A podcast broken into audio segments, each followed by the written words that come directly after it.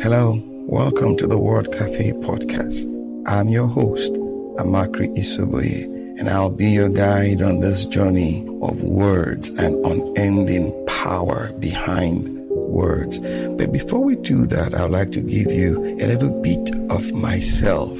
I am a HRO generalist, a writer, and an author. I've had my fair share of challenges in life, but my escape port has always been words. Each week, we're going to take a deep dive into amazing topics like my first reading experience, the creatives, and the word whisperer. You will also get the chance to hear from guests who will give their story or provide their insight on various topics like disruptive thinking and dealing with depression. I hand selected these guests, you know, because I know they will provide you with the answers you're looking for when it comes to dealing with that mind aching issue, that question that has kept you awake.